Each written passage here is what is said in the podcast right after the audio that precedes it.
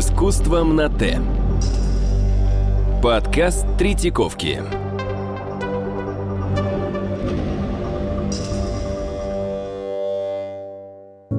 Я, Гриша Брускин, художник, представляю вам свою выставку Государственной Третьяковской галереи. Выставка называется «Смена декораций». Называется она не случайно так, потому что концепция театра всегда интересовала меня на протяжении всего моего творчества. Здесь показана работа разных лет. Всего существует 9 залов. Эти залы называются сцены, сцена номер один, сцена номер два и так далее. Эти сцены представляют собой театр застывших декораций. Начинается выставка с скульптуры, которая изображает многоногого всадника в противогазе. Этот образ прежде всего ассоциируется с всадником апокалипсиса, вернее, со всеми четырьмя всадниками апокалипсиса, потому что если зритель присмотрится, даже присматриваться не надо, у всадника много ног. Но как всякая метафора, этот образ имеет не одно значение, целый ряд значений. И прежде всего многоногий всадник отсылает нас к итальянским футуризмам, к началу модернизма, потому что, как вы помните, итальянские футуристы изображали животных и людей, многоногих и многоруких, потому что они пытались представить различные фазы движения – Всадник этот устремляет зрителя в путешествие, в другие залы сцены, чтобы в конце увидеть последнюю сцену, заключительно как некий реквием, как контрапункт, которым заканчивается эта авантюра. Вторая скульптура, которая находится в первом зале, которая называется «Пролог», проснувшейся музы, и прежде всего она отсылая зрителя к заснувшей, вернее, к спящей музе Константина Бранкузе. Это одна из самых известных скульптур XX века. Она была создана в 1910 году и представляет собой такой перекресток, что ли, эпох. С одной стороны, заснувшая муза – это некий идеал, очень красивый образ – отсылающий нас к эпохе европейского классицизма. С другой стороны, сон, некая тайна отсылает к эпохе романтизма.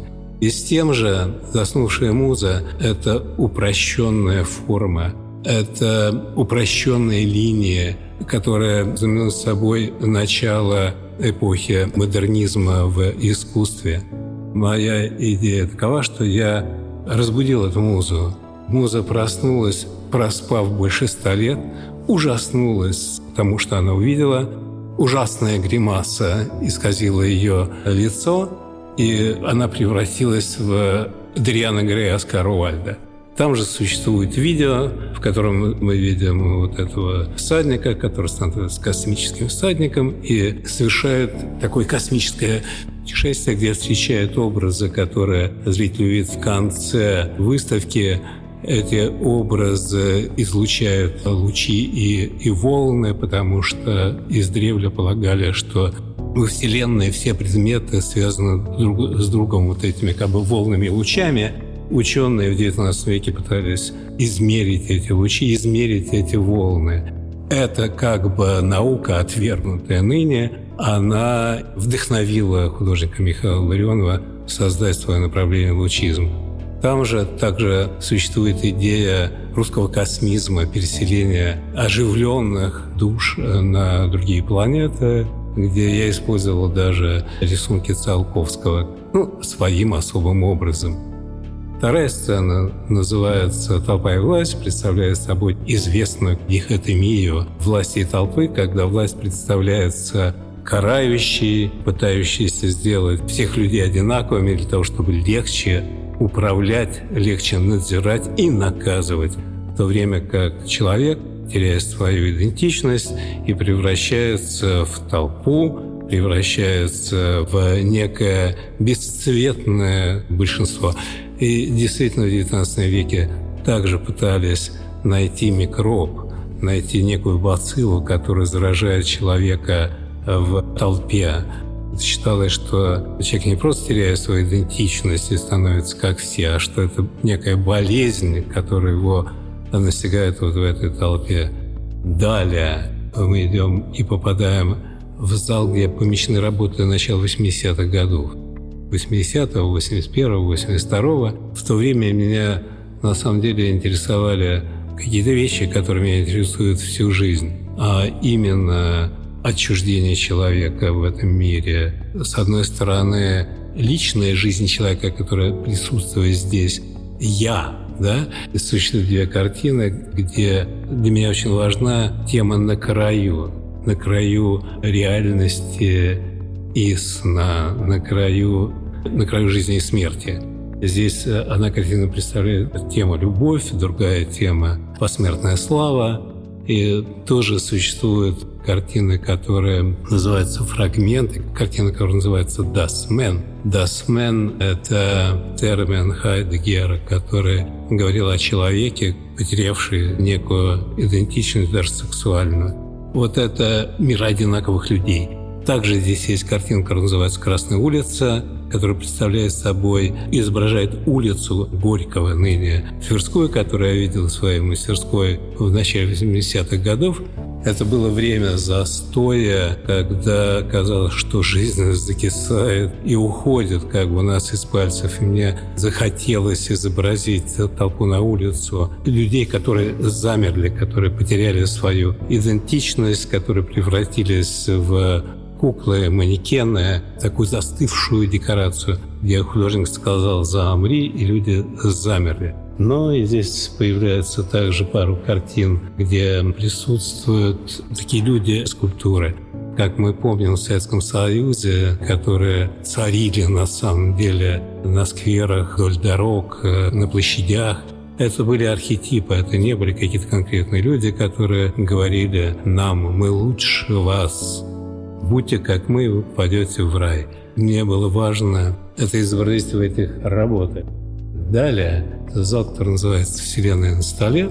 «Вселенная на столе» представляет собой такой универсум. Как нам всем казалось, что в жизни в Советском Союзе, что Советский Союз как на века, что это настолько сильная, мощная страна с огромной армией непобедимой, с железным занавесом, непроницаемым, что, наверное, эта цивилизация продлится тысячелетия. Но рассуждал я, когда-нибудь все-таки она погибнет в результате какого-нибудь мирового катаклизма. Это будет какое-то наводнение, землетрясение, очередной всемирный потоп. Люди исчезнут, но когда-нибудь жизнь возродится вновь, и археолог будущего раскопает эту непонятную, странную для него цивилизацию. Мне захотелось поехать туда, в будущее, сесть в машину времени – и попытаться присутствовать при этих раскопках.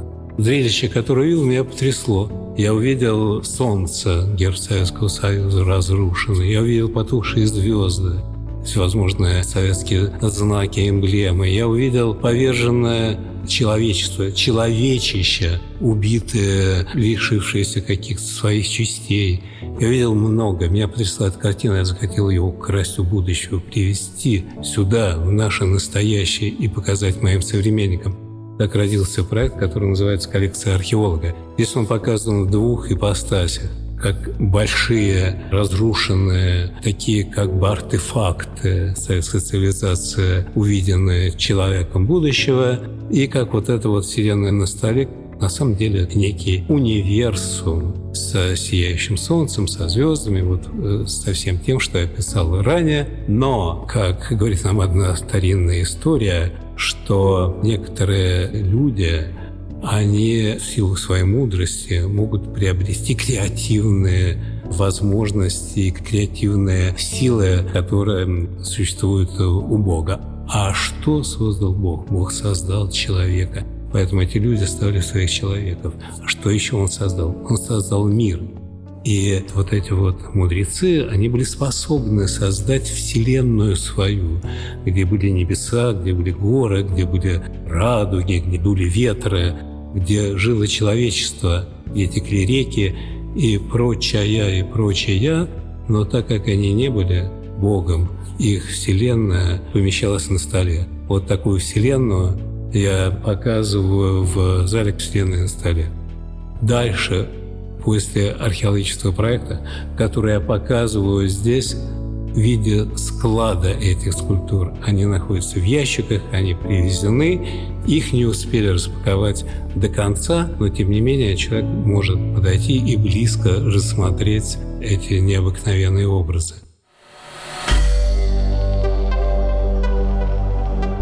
С искусством на Т. Подкаст Третьяковки.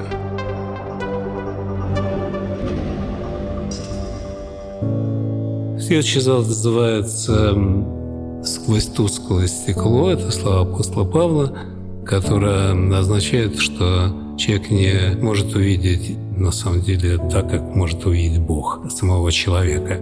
Там представлен альбом, в котором есть изображения, напоминающие плакаты о гражданской обороне, которые окружали меня и моих сверстников в пору нашего детства, которые нам говорили, что враг вот-вот нас нападет, мы должны быть к этому готовы и говорили нам, что можно делать, что нельзя. Как в Библии существуют э, заповеди «можно», «нельзя», «можно», «нельзя».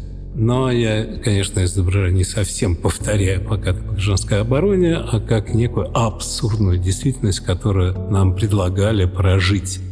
Одновременно в этом альбоме существуют тексты. Эти тексты пронзительные, настоящие, в которых э, люди описывают страшную жизнь, причем описывает на уровне быта, с одной стороны, на уровне мечты, с другой. Также в этом зале существует картина, в которой отталкивался от кичевых картинок, раскрашенных анилиновых картинок тех же лет, которые для простого человека были некой мечтой, неким счастьем, которое придавало им какого-то оптимизма и какую-то надежду вроде бы совершенно не сочетающиеся реальности, но по прошествии времени это сливается, на самом деле, в портрет времени. Далее существует проект, который называется «Алио Бет», и который связан с тем, что мне было интересно понять, какова сила изображения, как создается сакральная аура, как она создавалась всегда – на самом деле, я всегда, когда попадал в какие-то в музеях, в залы древних культур, египетские залы или ассирийские, или где показывалось искусство ацтеков, я всегда испытывал некий священный ужас. То есть та сакральная аура, которая была заложена, она действует в нас до сих пор там что-то, что-то вложено особенное. И вот что может вложить человек в сакральное? Как это сымитировать? Исследовать это мне было важно в сцене, которая называется «Алибет», где мне показалось интересным то, что в культуре я называю неким исторически изобразительным вакуумом. В юности я читал массу книг, связанных с историей, книги о истории религии и вообще религиозные книги. Было очевидно, что евреи в силу трактовки второй заповеди «Створи себе кумира», которые они трактовали как запретное изображение, они создали изобразительные эквиваленты своим ментальным и своим духовным инициативам. И у меня был такой соблазн на уровне художника сделать некий эксперимент – выдумать этот мир, проанализировать, как на самом деле создается вот это сакральное изображение, как оно может воздействовать на человека. Что такое этнос? Существует ли этническое искусство, национальное искусство? Мне хотелось сделать некое произведение, которое бы заставило людей верить в то, что вот это и есть некое сакральное искусство произведение главное, которое там показывается, это огромная шпалера, гобелен. Мне захотелось использовать метафору, древнюю метафору, что мир соткан как ковер – то есть мир – это ковер Бога. Пересечение линии горизонтальной, которые на самом деле соответствуют реальному нашему миру, и вертикальному, который устремляет человека к небесам, к свету, и что на пересечении этих вертикальных горизонтальных линий находится человек, это существо. Используя эту метафору, я, не я, собственно, соткал, а мне сказали соткать этот ковер, и я это сделал к этому произведению я прикладываю словарь, где комментирую каждый образ, который там есть, их около 160, и предлагаю зрителю прокомментировать мои комментарии. Как мы знаем, комментировать комментарии иногда важнее, чем комментировать самую жизнь. Эта шпалера представляет собой некий образ книги, где существуют некие тайны, которые предлагается ему раскрыть.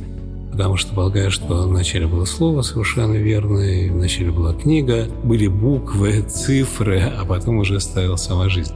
Конечно же, это игра в бисер, да, это игра художника. Я был очень увлечен этой игрой и приглашаю зрителя вовлечься в эту игру. Дальше идет сцена, которая называется «Театр памяти», которая посвящена современности, новому миру порядку, новой современности. Поскольку современность – это главная, можно сказать, тема вот этой выставки, вернее, не просто современность, а современности. Потому что одна современность всегда замещала предыдущую современность.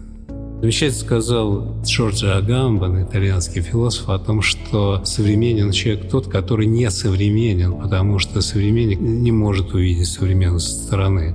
А со стороны можно увидеть современность одновременно с другими временами. Вот припоминая другие времена, можно только понять, что происходит у нас сегодня. И последняя сцена называется, собственно, «Смена декораций» представляет собой ряд скульптур, напоминающие разные культуры, химические колбы. На всех на них существуют надписи, и это название интеллектуальных книг интеллектуальных бестселлеров, которые нам рассказали, что такое современность, которые нас описали как современных людей. Благодаря этому мы вообще понимаем, что есть такое понятие. Ну и это сопровождается видео, и вся эта сцена представляет себе э, кульминацию выставки, безусловно, театральное действие. Вот, собственно, моя выставка, мой проект, который называется «Смена декорации» в Государственной Третьяковской галерее. Компания «Подкаст Про». Подкасты премиального качества –